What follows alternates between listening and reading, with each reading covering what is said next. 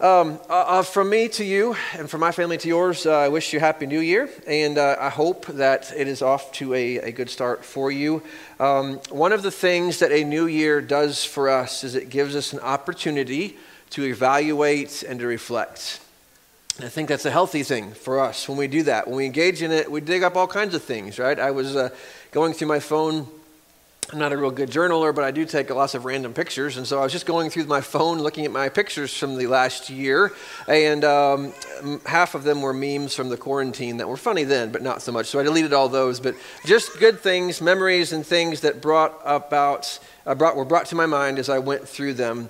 And I walked through those moments. Um, and for you, you would have similar things, but some good family memories, um, some special things that were done and achieved and experienced. Uh, there was sadness and loss as a part of the year. There was victory. There was times of shame and grace. There was times of deep hurt, and there was also joyful progress. Um, I found pictures of people who brought grace and encouragement into my life, and a lot of other things. And so it is helpful to pull out um, those kinds of things eh, because those times of reflection and evaluation, especially as you stand before God with them and say, God, here's what the year has been. Uh, what we find is that God teaches through all of those things. And oftentimes it's the things that we thought that would be the best things that he were okay, but the things that were the hardest are the things that he oftentimes teaches us the most in. Um, so he teaches us, he helps us, he holds us, he comforts us, but he also he confronts us sometimes with all that um, we are. And so um, as we do that, as we move into a new year, um, I hope that um, you will take some time, if you have not, just to kind of reflect and, and look with an eye to the future, what God might do and what the year might bring. Um, I don't know if you're an Iowa State fan. I don't know if anybody is, but uh, that's uh, there's a few of you in the world. Uh, that's not an insult. Those are good people. Um, but yesterday, Iowa State is what I'm trying to say instead of insulting Iowa State fans. I'm trying to say yesterday, Iowa State played in a football game, and their coach, after they won the Fiesta Bowl, they beat Oregon. Um, they did the traditional uh, giving of the trophy thing, and they asked the coach to make his speech. And and in the course of doing that, he uh, he made a speech that I thought was was worthy. There's this little paragraph that he said that I, I grabbed a hold of because it fit really well with what we're trying to say here today. So I want to show it to you. I want to steal a phrase from what he says. And so uh, if you'll take a listen to it, please.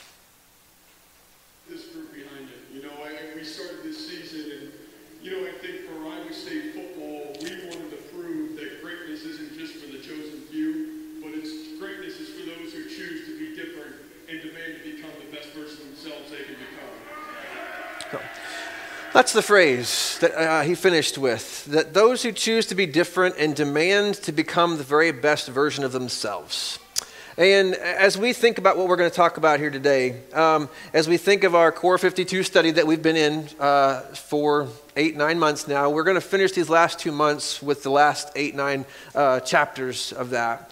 And there is a mindset, as you listen to that, that's a mindset of a person who's going to grow. That is a person who says, I will not settle for mediocrity in my life. I'm going to choose to be different and to man to become the very best version of myself. There's a little bit of Paul in Philippians 3 there, I think, that says, you know what, it's not me. I'm going to press forward, right? No matter what the past has been, I'm not going to look back. I'm going to look forward. I'm going to press forward to what Christ wants me to be and to shape my life into. And so I think as Christians, it, that is a healthy attitude for us is to demand to become the very best version of ourselves under the leadership and the rulership of God in our life. And so uh, it's that determination, though, I think, that makes the difference that I highlight there. And so, these first five weeks of January, we're going to, uh, uh, and one in February, uh, we're going to look at the theme, Your Best You. Um, you probably, as you look back over your life, have moments that you think I'm proud of. Those are moments when I was at my best in that space. And you probably have the opposite to be true, right? That's when I was not at my best. And we all know those times and places. And so we're going to look at themes these first five weeks like your best you is changing, and your best you is free, and your best you is wise, and your best you is rested, and your best you is happy. And so um, we're going to walk through several of those things, just seeing how the, how the Bible teaches us and helps us and, and leads us to, uh, to be our best for God, so that ultimately is our goal that God gets the glory through our life because we have become the best we could be for Him. And so today we're going to begin our year by looking at the need and the process for us to be our best by always being engaged in the process of Jesus led change in our life. Now, change can be a funny thing. Um, most of us dislike change, if we're honest. We don't like thing, when things change, when life changes.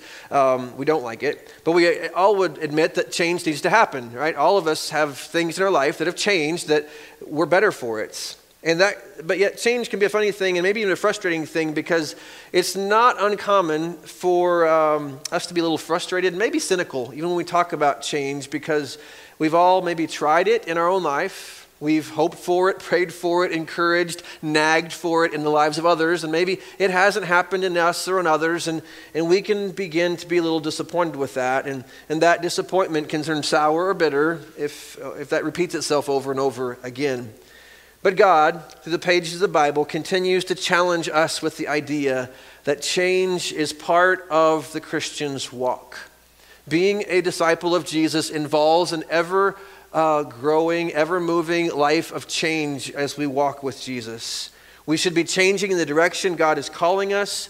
And so, if we call ourselves a disciple of Jesus, and yet we do not see the need for change, even as I hold my life up for, to the scriptures, or if I don't uh, repent of my lack of change in key areas of my life, or if I call myself a disciple of Jesus and do not come prayerfully and humbly to God for help to change, or submit myself to Christ for that needed change in my life, or I don't work with or invite others into my life to help me change, that is an indicator that something is spiritually off, that I am spiritually sick, and I need to come back to God and get right with Him because change is a constant part of the walk of a disciple of Jesus our attitudes, our ambitions, the way we use resources and money, um, our relationships, the way we speak, the way we think, the way we look at people, all of those things must constantly be changing throughout the course of our life as we walk with Christ. And so, in our Core 52 book this week, we looked at the theme uh, that dealt with Romans chapter 12, verse 2. It simply says this, and in that chapter, um, Mark Moore kind of unpacked a couple of these key words from Romans 12, 2, when he says, Do not be conformed to this world, but be transformed by the renewal of your mind, that by testing you may discern what the will of God, discern the will of God, what is good and acceptable and perfect. Two key words in that that all involve the idea that this walk uh, with Jesus is all about changing as we move into more of who he is. He talked about the word conformed. Uh, that word conformed is a big, long, fancy Greek word. You don't need to know that necessarily, but just know that our English word uh, schematic or template comes from that Greek word. And it, it just implies the idea that there are cultural schematics, there are cultural templates that, that gravity will just pull us to if we're not intentional to not be conformed to them. Things like materialism, entertainment, individualism, sensuality are all kinds of things that if we're not intentional, they, we, we will just get drawn into those things. Those are values of our culture. And every culture has different values and different times and places, but those are ones that oftentimes affect us a lot. And so, unless we are deliberate to counterbalance their effect, we're going to be uh, pulled into those, those molds. We'll be conformed to them. And so, he highlights things like Scripture and knowing God's word and using God's word, music and service and fellowship are all things that, that help us to be able to, to not be conformed. But the second word he uses is transformed. That Greek word is the word that we would go on to get our word metamorphosis from. It pictures this transformation life of a caterpillar who goes along and, and eventually he becomes a butterfly. When we used to live in Illinois, there was lots of milkweed along the highways and uh, as my kids were young and we would take walks, we would oftentimes find those little, um, what's the fancy word for that? Um, chrysalises, that's right. I, I, very good. All right, chrysalises that would form on those little milkweeds, and we would pick those up and pick up the plant and stick it in a jar, and we would watch that transformation take place. And uh, eventually, it was a happy day when the butterfly would be uh, would hatch, and we released that, and uh, it was it was good. Um, and so that process, though, is, is the word that Paul uses here the idea of don't be conformed, but be transformed. And so it's this process of constant change into what God wants us to be. And so, what does that process look like? What does that involve? What is that, that process? It's easy to watch a butterfly do that, but what does that look like in, for us? Well, I think Jesus tells us a parable in Luke chapter 13 in which uh, it's just three or four verses. It's not one of Jesus' most famous parables, but it is a parable nonetheless that speaks about change. It speaks about this whole idea of how God works in us and what he wants to be doing in us, most importantly. So, Luke chapter 13, verse 6 and following says this Then he told a parable. A man had a fig tree growing in his vineyard, and he went to look for fruit on it, but did not find any. And so he said to the man who took care of the vineyard, For three years now I have been coming to look for fruit on this fig tree, and haven't found any. And so cut it down. Why should it continue to use up the soil? But, sir, the man replied, Leave it alone for one more year, and I will dig around it, fertilize it, and if it bears fruit next year, fine. If not, then cut it down. Daniel Bennett summarizes this passage with three should statements that we're going to kind of organize, organize our thoughts around here this morning. And the first one is this as you reflect on that passage, one of the shoulds in that passage is that you should be producing fruit. That you should be producing fruit. And the implication of this passage is that this is bigger than just a farmer and a tree. This is God and his people. It's very much a picture of, uh, of God, and, and at this time when Jesus is speaking, his whole nation of Israel, that all that God has wanted and all that God was doing. Now, a fig tree in a, in a vineyard would have been a very common picture in Jesus' day. You could have walked through many uh, roads across the countryside and seen this scenario. A fig tree uh, being planted, uh, the fruit was figs, right? So I don't know if they liked fig Newtons or what they made with their figs, but they liked figs. And so it was a popular thing. It, was, it grew well, and they ate lots of them and used them for various things. And so when the farmer comes to his tree, after three years of hoping to find fruits, but finding none, he is a little frustrated. The implication is, is he has done everything he possibly could do to produce that fruit and to allow that tree, tree to do what it needs to do. Um, and that's the basis of his frustration. And so there's an implication there for us. Paul later in Romans chapter 9 would describe um, all the blessings and the opportunities that Israelite nation, God's people leading up to Jesus, had been given and but the flip side of that is there's a great frustration because they've been so blessed. They've been given all these opportunities and been set in this perfect place, but there was not fruit that grew out of that when Jesus came. Because when Jesus came, they rejected him and pushed him away and crucified him instead of embracing him and submitting to him. In Romans chapter 9, verses 4 and 5, Paul talks about some of those blessings. He says, Theirs, speaking of the nation of Israel leading up to Jesus' time, eh, to theirs is the adoption to sonship. Theirs the divine glory, the covenants, the receiving of the law, the temple worship, and the promises. Theirs are the patriarchs, and from them is traced the human ancestry of the Messiah, who is God over all, forever praised. Amen. They had all these opportunities and privileges, but they were not bearing fruit in line with what had been vested in them. And certainly, as I reflected on that for myself, and probably if you're honest with yourself today, many of us would have to admit that we are guilty of the same sin. We have been greatly invested in by our Heavenly Father and through Christ and through His spirits. We have been given so many things, and, and if you're like me, and maybe you're not, but I grew up in the church, I, I knew it from, from earliest ages. There is no excuse for me not to know what God wants for me and what I should be. But oftentimes, if I'm honest, my spiritual knowledge and opportunities do not equal the, uh, the fruit that has flowed out of my life. There's a gap there. And that's what Paul is addressing there. He's saying that people who have been put in the vineyard of uh, uh, and tended and cared for and protected and given every opportunity to succeed, who then bear no fruit, is frustrating to the Father. And who could blame him? You see, fruit is what God wants to see out of our lives. Fruit is what God wants to see growing in your character and out of your mouth and out of the actions that you, you do every day and out of the overflow of your life. That should be a fruit that reflects your Father. And when it's not, that's an indication that there is a gap. Something needs to change, something needs to grow within us.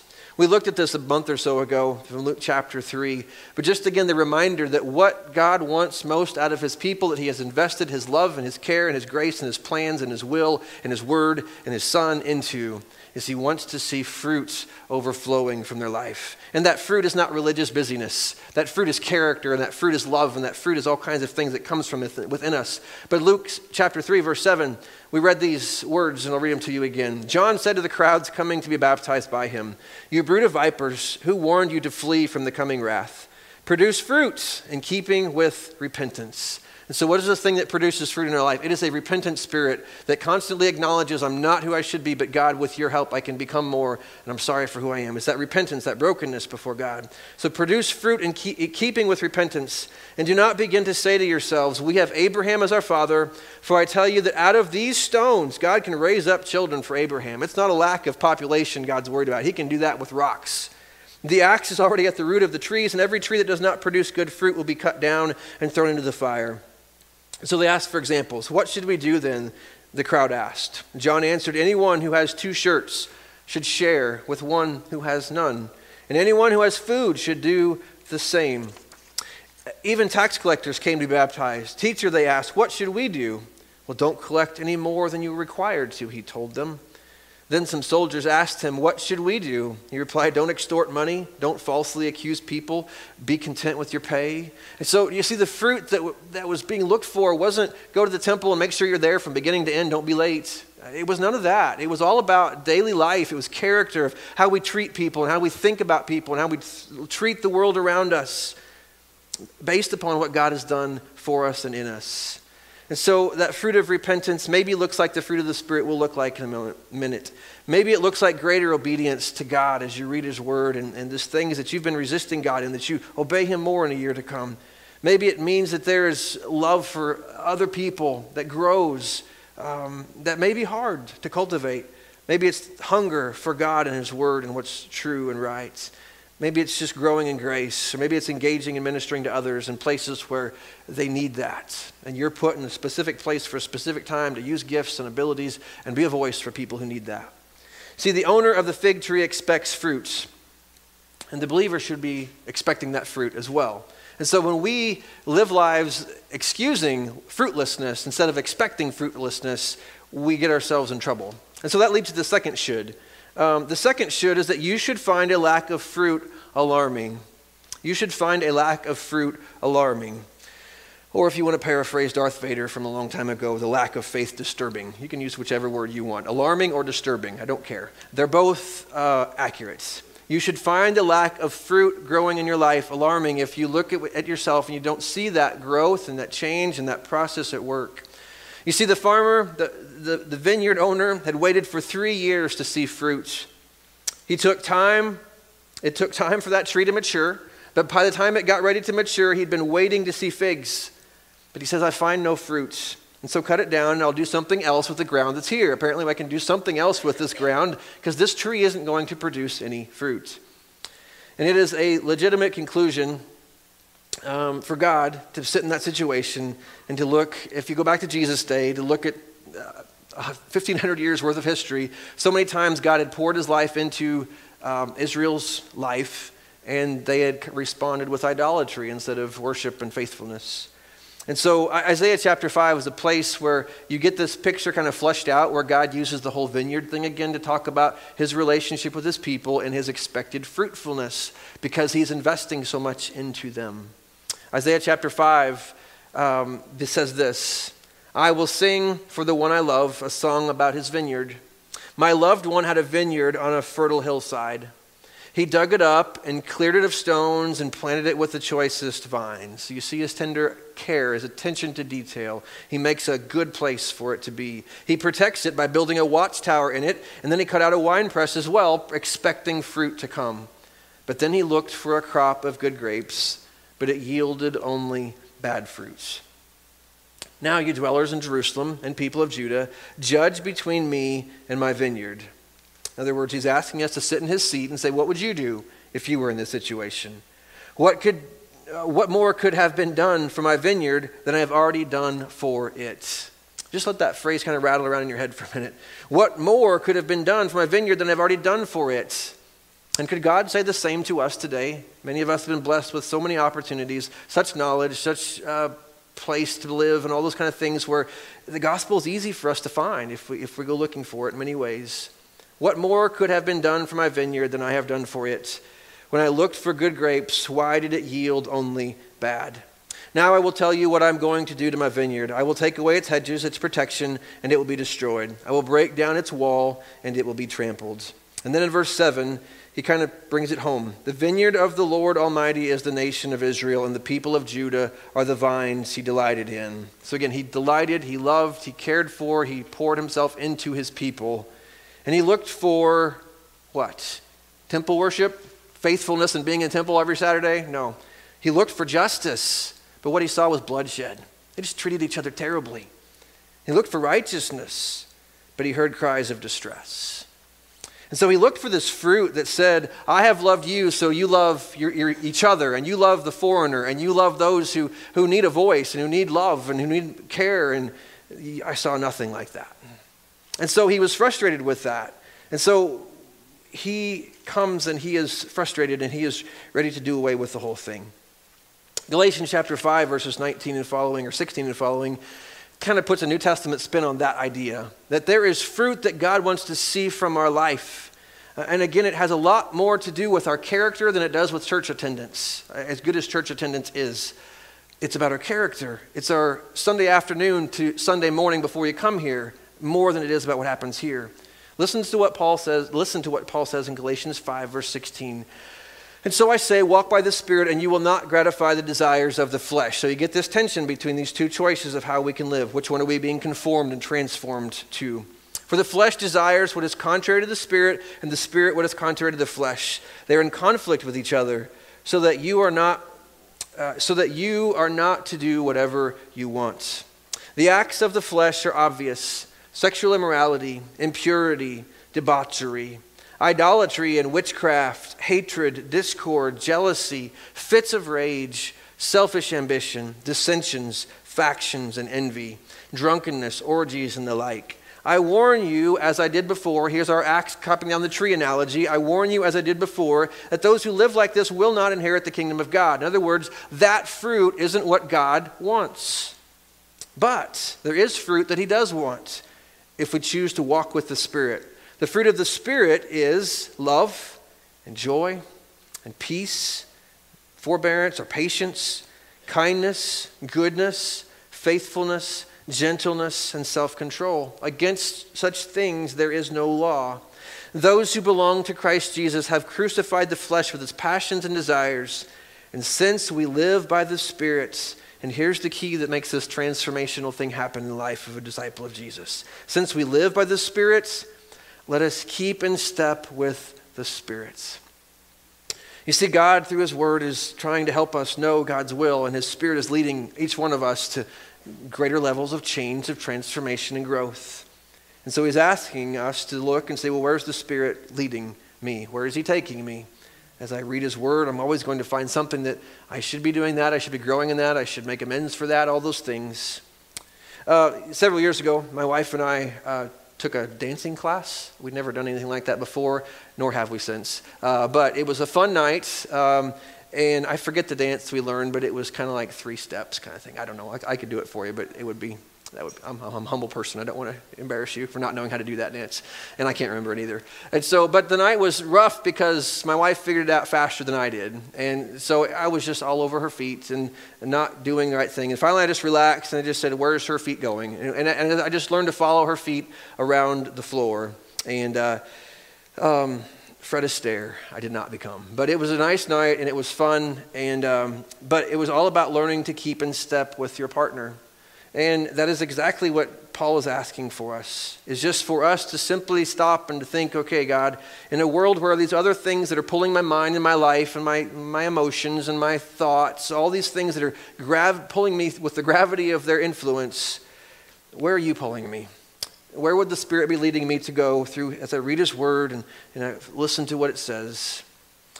Um, we're being asked to follow and to lead, uh, to follow the lead of another who is trying to grow us and shape us. And that's where that change that transformation uh, comes about in our life.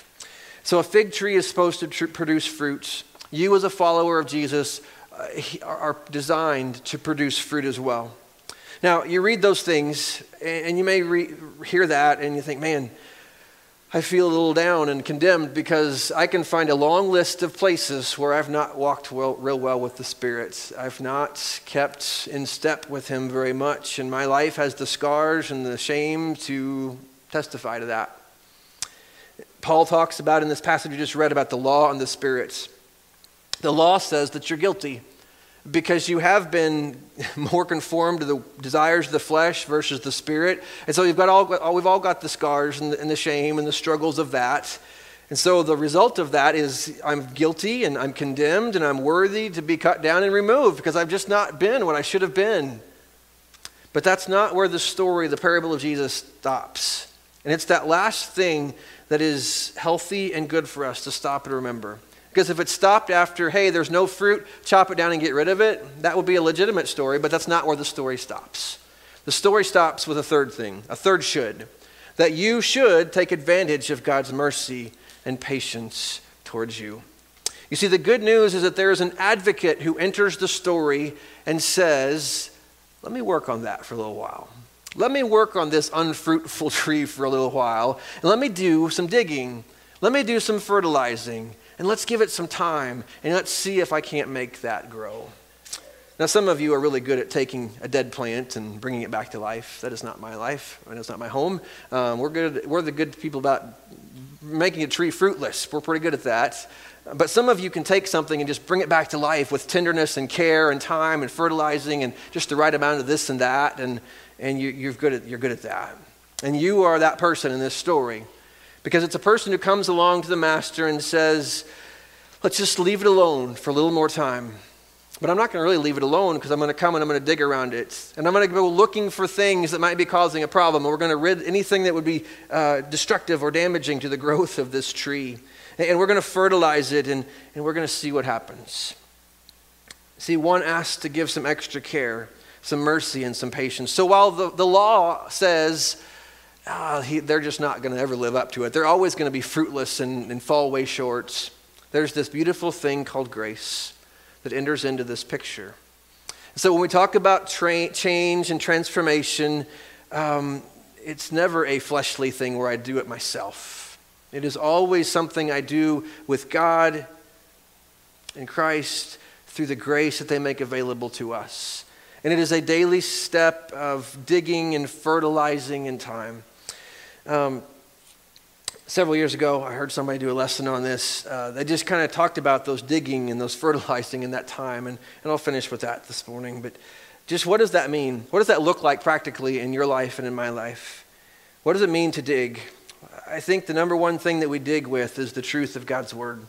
That we dig into it, but we also allow it to dig into us, more importantly. Because lots of people dig into God's Word, but it's when you allow it to dig back into you and you pray that prayer, think it's Psalm 139, it says, God, search me, try me, know me. If there's worrisome ways, if there's offensive ways in me, God, show me because I want to know. I want to dig those things out of my heart and my soul. Those are the things I need to change. I need to dig with the truth of God's word as it uncovers things and exposes me to a higher standard. And so maybe it's God's word that we use to dig, but in that context, we probably also need other people who love God and who love His word and who love us that we can help each other because sometimes the best things to help us dig through some of the hard stuff in our life is, a, is another follower of Jesus who loves us and who helps us and isn't afraid to speak the truth to us and say, hey, there's this thing that you need to work on. And so we dig and we allow that truth to kind of work its way into our heart and our soul. But we also fertilize, and we, we fertilize a plant that needs to grow, don't we? Anytime we want something to grow, we fertilize it. And what do we fertilize with? We add grace to our life. As truth comes into us, um, there's always that struggle and that pain of trying to change and transform, but it is grace that makes it work. See, we are better by being fertilized, and I need a grace that is beyond myself and outside of myself because I can't do this myself. The first step in every recovery group is always the admission that I cannot do this myself. I need to admit that I'm not, and I admit that I am something. I can't do it myself, and I need a higher power in this situation. I need Jesus, and I need the help of others who maybe are struggling too. And that's where that grace comes in. When we recognize that we are not, but that He is, and that He can help us with that. And so we dig with truth and we fertilize with grace. And then there's an annoying little word that's last. It's that time thing, right? Some of you have made major changes in your life, and maybe it was cold turkey and you made a change, and one day you were this, the next day you were this. And those are awesome stories, and those are great things. But for the vast majority of us, that's not the story. The story is made a decision, I'm going to try to change. And then one day after another, it was little step, little step, little step. And, and a few moments in a day became a significant amount of time by the end of the week. By the end of a month, you've got several weeks of little moments, and, and it begins to add up. And you've got a month and a year, and all of a sudden you look and you see those changes have taken place in your life. And so he dug and he fertilized, but he gave it some time. And so we don't know how much time we have left on this earth. None of us do. But in the time that we have available, it's my prayer for us that we would make ourselves available to this process, allowing God to dig into us. And as we dig into Him and His Word, but we also always do so with the fertilizer of grace, knowing that as I come up against hard truths, as I come up against things that I feel like I'm failing in, that there's an advocate in our life, just as there is in this story, who comes and says, Hey, let's dig some more and let's fertilize some more and let's see what happens here. There's one who desires to see fruit come out of our life. And that advocate is still working for you and for me. And that's where our trust, that's where we lean, that's where we land in all of this. And so the plant stays in the dirt over a long time, and over time, that fruit begins to grow. And so, my prayer for us this week, this year, is that as we think about this process of being your best you, that we would embrace this theme and this idea of I am ever changing to become what I need to be and what God wants me to be um, so that He will be most glorified and honored in my life. And so, let's commit to being comfortable with changing, not all that stuff out there. That's fine if that changes, but the change needs to start right here. And I'm always mindful when I think of change, it's easy to find the flaws in other people, right? Jesus told a nice parable about that too. It's easy to look for the splinters in everybody else's eye and say, they need to change, they need to change, they need to change. And I don't want any of that after the sermon. I want this all to be about how do I need to change? God will take care of others. How do I need to change in the year ahead? And if I allow God to do that in me, I trust God enough to take care of all the other stuff and other people around me as well. So, how do we individually need to change in God's sight this year. Let's allow, let's ask Him to show us those things as we finish this morning. Our God and Father, thank you. Thank you that you have lovingly brought us to a place where we are able to know you, where we can hear about the story of Jesus, and we know oftentimes what he's asking of us. Father, thank you that just like that gardener in Isaiah, that he tended it and he cared for it and he protected it and, and he gave it every opportunity to grow. For so many of us here today, that is our story. And yet our hearts are stuck with fear, our hearts are stuck with pride, our hearts are stuck behind shame, and we won't allow you to dig away those things so that we can really change and bear the fruit that that you long to see within us. So, Father, today we come asking you to uh, convict and to cha- change and to shape our hearts. Show us those places today, Father, where we are lacking. Show us those places where maybe there's a frustration in heaven because if he would only, if she would only, Father, show us those places. And give us a soft and broken and tender heart, that we might hear that and receive that and respond to that and be new because of it. And so, Father, in each one of us here today, we pray that you would do your work so that each vessel here today, cracked and broken as it may be, would become more and more like Christ. More and more honor, glory, honor and glory giving to you. And so, Father, show us in these moments what that may be and what that process may look like. We pray these things in Christ's name.